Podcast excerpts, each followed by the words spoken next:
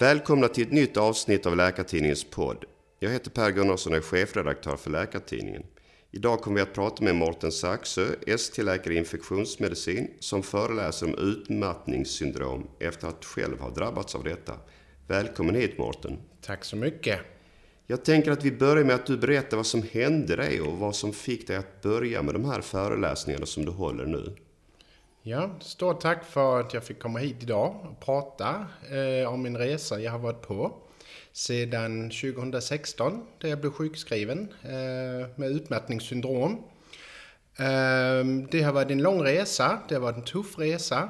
Eh, och som alla vet som har varit i den situationen eller känner någon som är där, ja, men så drabbar det ju både individen, men det drabbar ju också familjen runt om eller de anhöriga.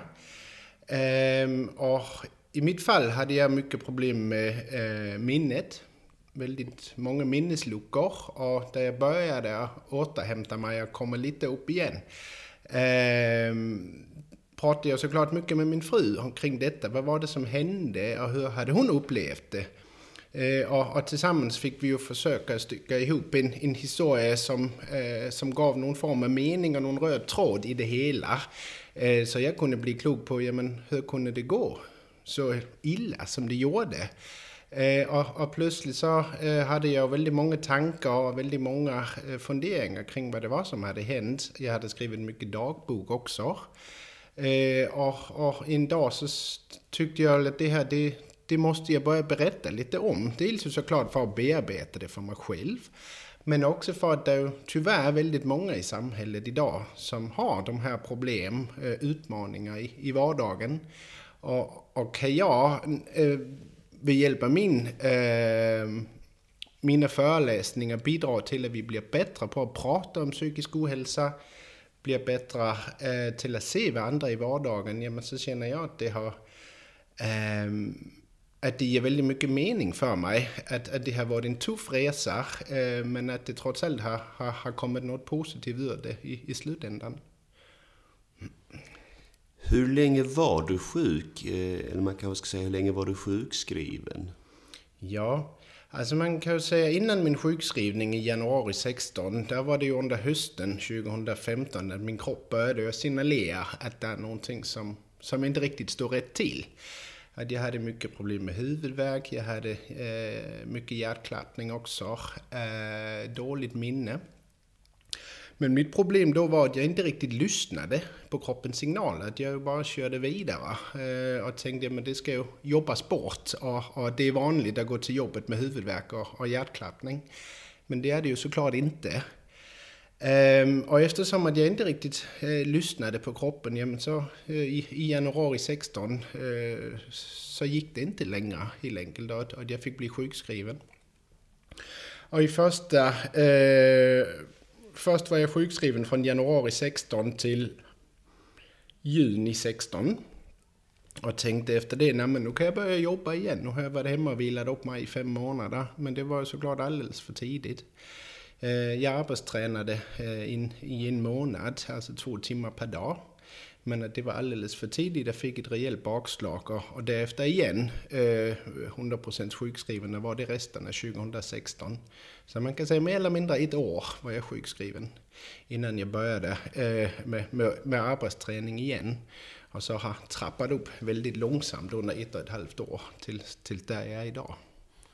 Går du att beskriva din sjukskrivningstid? Hur du såg tillvaron ut under din sjukskrivning? Uh, mycket kaos. Mycket existentiella frågor. Lite det här med, ja, men, kan jag inte vara läkare? Att, att, att jag tror för många av oss är det ju också en hel del med vår identitet att göra. Alltså verkligen identitetskris. Ja, men, kan jag inte funka som läkare? Kan jag då funka som man eller som pappa? Eller, ja, vad, vad kan jag? Så, så väldigt många eh, existentiella frågor. Såklart mycket gråt. Eh, innan jag blev sjukskriven hade jag inte pratat med någon om mina besvär. Jag visste helt enkelt inte hur jag skulle göra. Och jag tror eh, att det är eh, ett generellt problem för väldigt många av oss män. Att vi är väldigt dåliga på att prata om våra problem. Så jag hade ju inte pratat med någon om det. Min fru var höggravid också i januari sexton där jag blev sjukskriven. Men var barn nummer två. Så det vill säga samtidigt som jag var sjukskriven fick vi ju ett, ett, litet, ett barn också i, i mars sexton. Ehm, och, och dels var jag väldigt ljud, eller ljudkänslig också. Så det vill säga jag mäktade inte riktigt med eh, vår nyfödda dotter. Eftersom att små barn de skriker och de är ledsna. Det är det de ska, ska och kan. Ehm, och det var ju den här otillräcklighetskänslan. Men inte mäkta med sitt eget barn. Inte mäkta med att ta hand om mitt jobb. Ehm, jag sov väldigt mycket. Både på natten men också på dagarna. Um, så det var ju det här med att skulle försöka att, att hitta sig själv igen. Uh, men i första hand ju bara helt enkelt försöka att fokusera på sig själv. Återhämta sig, vila. Uh, men att det ju samtidigt som sagt var väldigt otillfredsställande inte att kunna vara en del av familjen och hjälpa till.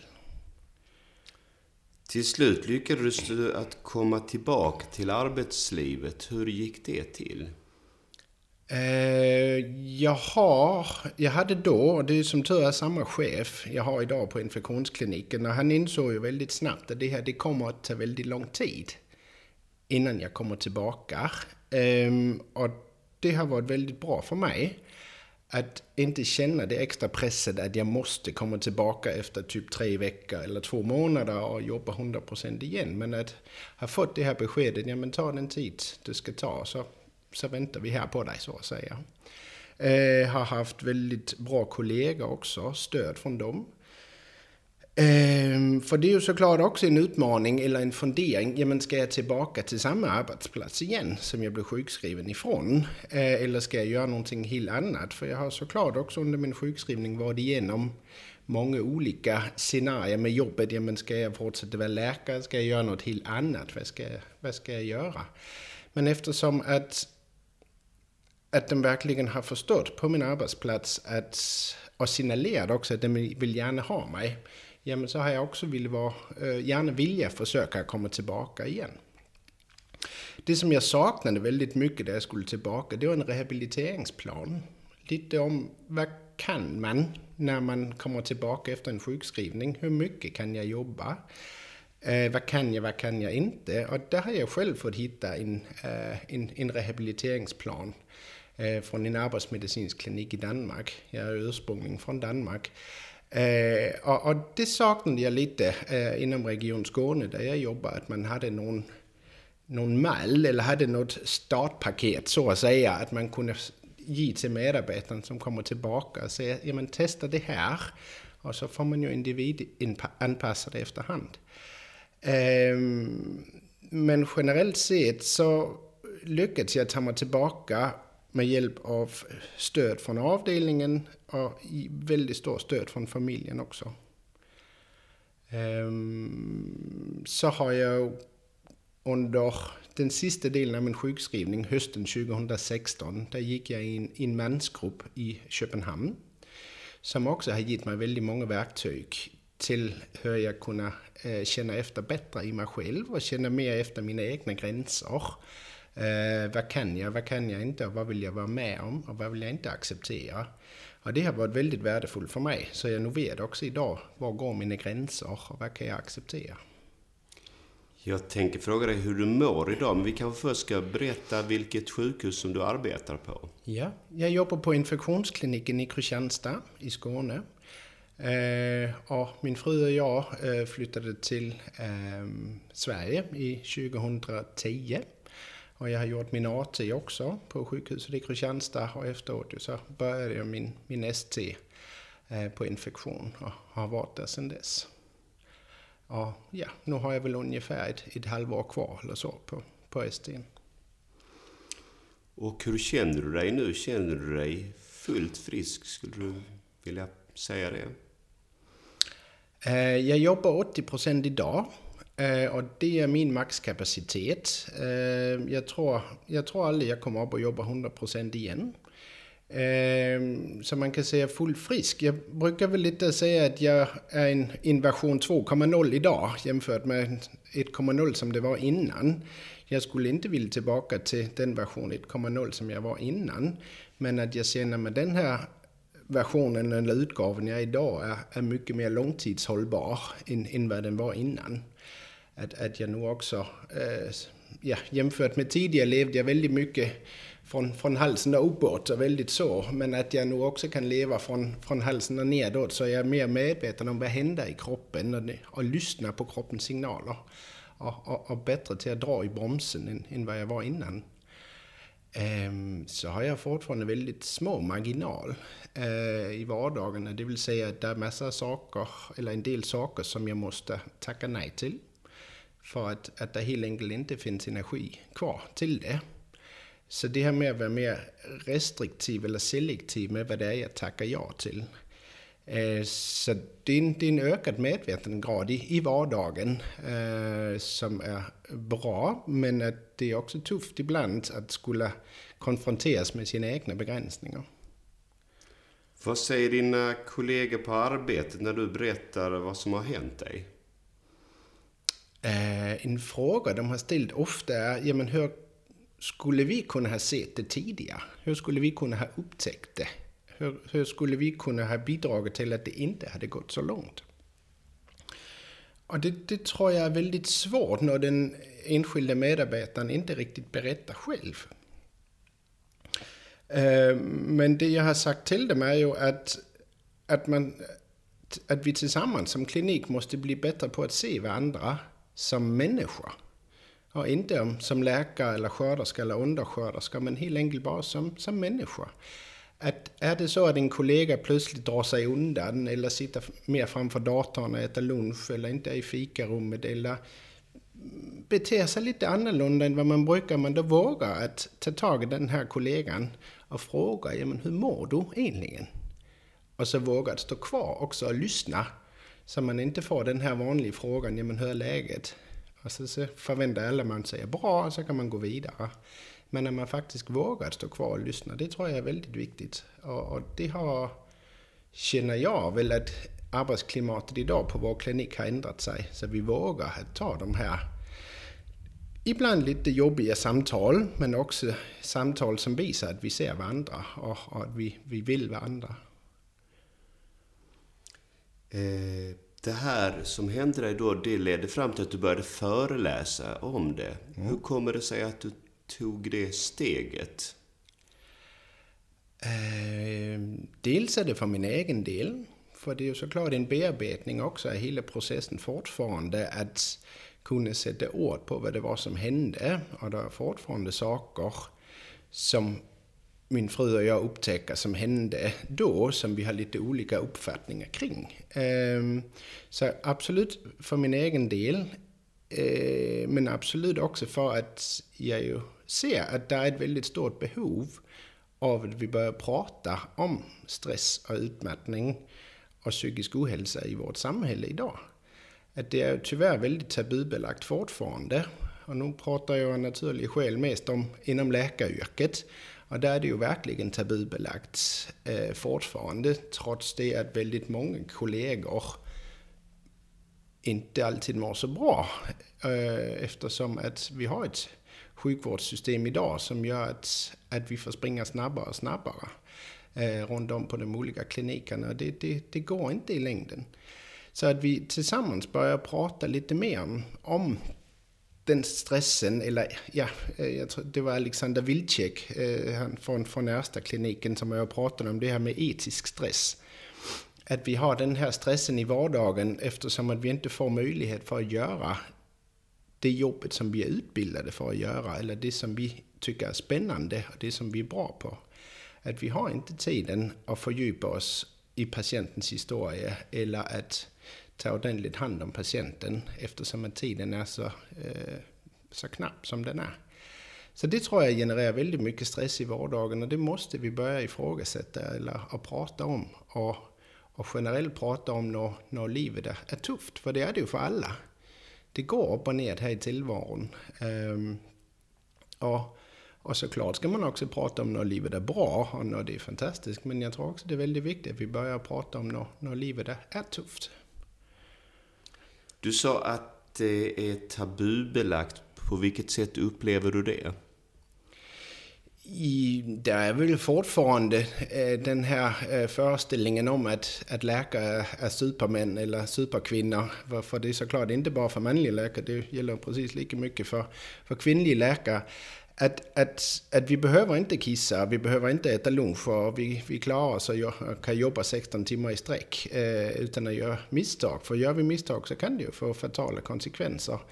Och jag menar, det, det är ju en, till dels också vårt eget fel. Att, att, att, att vi inte säger ifrån och säger att det här det är inte rimligt. Men att man då börjar jag säga, men jag tycker faktiskt inte det här det är bra, eller jag tycker att det här det är jobbigt. Att där känner jag att kan man uppleva lite motstånd eller uppleva att folk tittar lite snett på en ibland. För att kulturen många ställen är så att man bara biter ihop och säger men det är så här det är. Och så, så, så kör man på. Och jag menar, den varianten har jag testat och bara gasar på. Men det, det, det, det gick ju inte. Tror du att läkaryrket idag är ett riskyrke för att drabbas av utmattningssyndrom? Svar ja. Jag tror och jag hoppas att det håller på att bli bättre, att det är fler och fler som inser att det kan inte fortsätta så här. Det går inte att få ihop med familj också, och många fler som prioriterar familjen mer än vad man har gjort innan. Att det inte bara är jobbet. Men det är stressigt. Eh, många gånger med, med långa pass, eh, arbetstider på nätter, på kvällar, dag. Eh, så är absolut det ett riskyrke, ju både för psykisk ohälsa, men vi ser ju också för, för självmord också. Ju. Eh, missbruk, alkohol, eh, annat medicin och så. Så absolut är det ett riskyrke. Är det, som du säger nu, också en reaktion som du kan möta när du är ute och föreläser? Att man ser det som ett riskyrke. Ja, det gör man. Det gör man absolut. Men jag upplever också en tacksamhet på något sätt över att jag nu vågar att prata om det här och sätta ord på det som många gånger känner men inte riktigt vågar prata om. Och många på sociala medier och så också som har kommenterat på dem, det som har varit i Läkartidningen och andra tidskrifter också, att ja, men gud vad skönt att det faktiskt är en kollega som, som vågar att, att sätta ord på det som, som vi andra går och, och, och jobbar med i, i vardagen, men inte riktigt vet hur vi ska, ska säga eller vem vi ska berätta det för.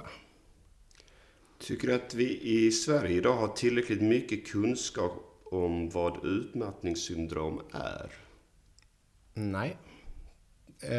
Jag var och föreläste för Läkarsällskapet också nyligen tillsammans med bland annat Maria Åsberg och Alexander Wilczek, och de har ju en fantastisk kunskap kring den här eh, diagnosen utmattningssyndrom och långvarig stress och så, men det är ju fortfarande väldigt mycket som behöver att forskas i, eh, upptäckas, hur ska vi göra eh, och, och först och främst också hur kan vi vända den här utvecklingen i samhället som är eh, att, att fler och fler eh, har ont i själen eller inte mår bra psykiskt. Så där, vi har ett stort jobb framför oss. Eh, och, och står jag och säger att vi som samhälle måste bli bättre på att prata om, om det här, ja, så känner jag väl att det är naturligt att jag börjar med mig själv och, och bidrar med min historia och, och det som jag har lärt mig. Så Så andra förhoppningsvis inte behöver att komma lika långt ut i, eh, i, i, i de psykiska besvären som jag var. Mm. Så du tror att ett tidigt ingripande av något slag när man är på väg att komma in i det här, det kan hindra en, en, en förvärrad utveckling? Ja, det kan det absolut. För det är ju ett tillstånd som är inte enkelt, men det är ju i alla fall mycket enklare att förebygga inte att behandla. För har man först hamnat i en utmattningssyndrom, ja, men så tar det ju så himla lång tid innan man kommer tillbaka, och att det kan vara bestående men under väldigt lång tid. Men att det verkligen går att bromsa och det går att eh, hindra att man hamnar där om man bara vet hur man ska göra det. och att det också är legitimt att flagga för det på sin arbetsplats om det är så att man känner att, att man inte riktigt får ihop det eller att det, att det går för snabbt helt enkelt. Vad bör då en arbetsgivare göra om, om man upptäcker att en person är i riskzonen? Uh, han eller hon bör prata med sin medarbetare, bör ta det på störst möjligt allvar. Uh, väldigt snabbt också erkänna gentemot sig själv om det här är någonting jag känner att jag är trygg i eller behöver jag hjälp utifrån, kurator eller företagshälsovård eller andra. Um, och jag fick ju snabbt hjälp med Previa, från Previa, och det var de som stod för min sjukskrivning i början. Så att man tillsammans får, får, får försöka att lösa um, den utmaning som den enskilde medarbetaren har, men att det är otroligt viktigt att man inte blundar för det. Och där tycker jag verkligen att min chef tog, ett, han, han tog sitt ansvar och, och visade att det här det, det måste vi göra någonting åt. Men jag tror det är en väldigt stor okunskap idag, dels hos den enskilda medarbetaren också, men också bland chefer hur man ska hantera en medarbetare som, som inte mår så bra. Så du tror att det behövs mer utbildning, kanske både för medarbetare men också för chefer i denna frågan? Definitivt, definitivt gör det. Um, Och som jag sa innan också, att där var jag upplevde den största utmaningen, ja, men det var ju min rehabilitering. Vad jag upplevde att, att jag själv fick försöka hitta en rehabiliteringsplan. Där, där kände jag inte riktigt att jag hade så mycket stöd från, från chefen eller från regionen. Att, att man inte riktigt hade några eh, bra riktlinjer om hur gör vi när en medarbetare ska tillbaka. Så det, det saknade jag.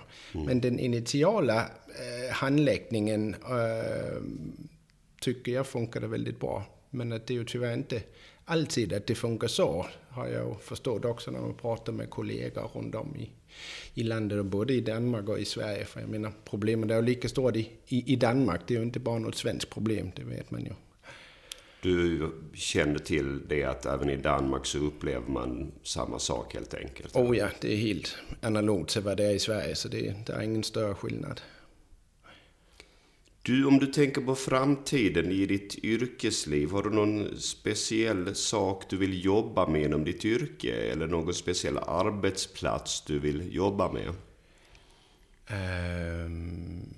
Jag vill göra vad jag kan för att vara kvar på infektionskliniken.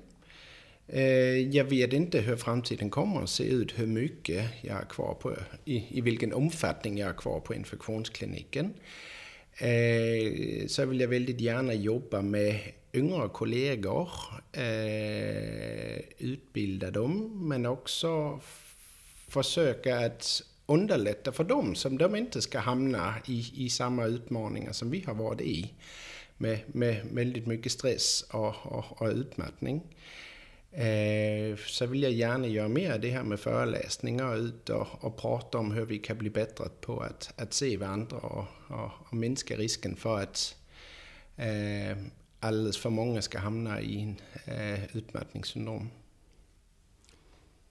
Du, en helt annan fråga. Är det några andra yrkesfrågor som du tycker som läkare är särskilt viktiga att driva? Uh, jag har i denna veckan uh, är jag på ett sepsiskurs uh, här i Stockholm. Uh, och olika föreläsare har berättat om olika saker, men bland annat ju, uh, resistens. Uh, utvecklingen, uh, hur den går ju. Det är ju som infektionsmediciner också en väldigt skrämmande framtidsperspektiv ju, om, om man inte uh, gör någonting väldigt snabbt och väldigt radikalt för att bryta det här. Så jag menar, resistensutvecklingen känner jag väl att det kommer att vara en av de väldigt stora utmaningarna framöver. Och, uh, så det, det tycker jag verkligen är någonting man ska prioritera. Det vet det gör man ju också både nationellt och internationellt. Men det, det är en av de stora områden som, som jag tänker att, att, att, att vi ska verkligen fokusera på. Du, det börjar bli dags att avrunda, men jag skulle vilja ta en fråga till om dig själv. Hinner du med något annat än att arbeta och föreläsa?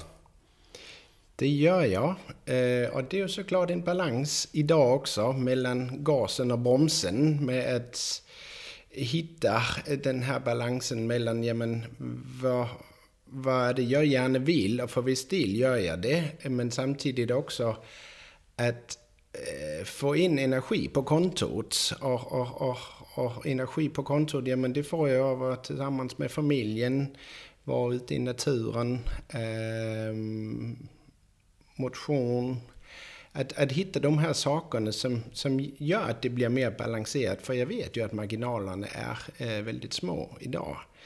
Ehm, och, och jag har tidigare sagt också att, att idag, ja, men där jobbar jag som läkare, att, att där är jag ingen läkare. Och, och det gör en stor skillnad för min del hur jag är på jobbet, eh, att, att jag gör det bästa jag kan när jag är där, men att inte identifiera sig på samma sätt eh, med att vara läkare har, har ändrat en del och också tagit en del av pressen från mina axlar idag. Eh, Och, och, och lite det här med att, att allt inte ska vara hundra procent, men att good enough, att det räcker. Att, att så länge jag har gjort det bästa jag kunde, ja, men så, så är det okej. Okay. Um, så ju nog det här med att, att sänka lite förväntningarna på mig själv, mina inre krav på mig själv. Och så samtidigt vara mer medveten om vad det, vad det jag gärna vill och vad det som ger mig energi. Så, så jag ska hålla i så lång tid som möjligt och inte bränna ut mig själv igen. Då är det dags att avsluta. Jag vill tacka dig Morten för att du ville vara med. Om ett tag kommer nästa avsnitt av denna podd. Ni är välkomna att lyssna även då. Hej så länge!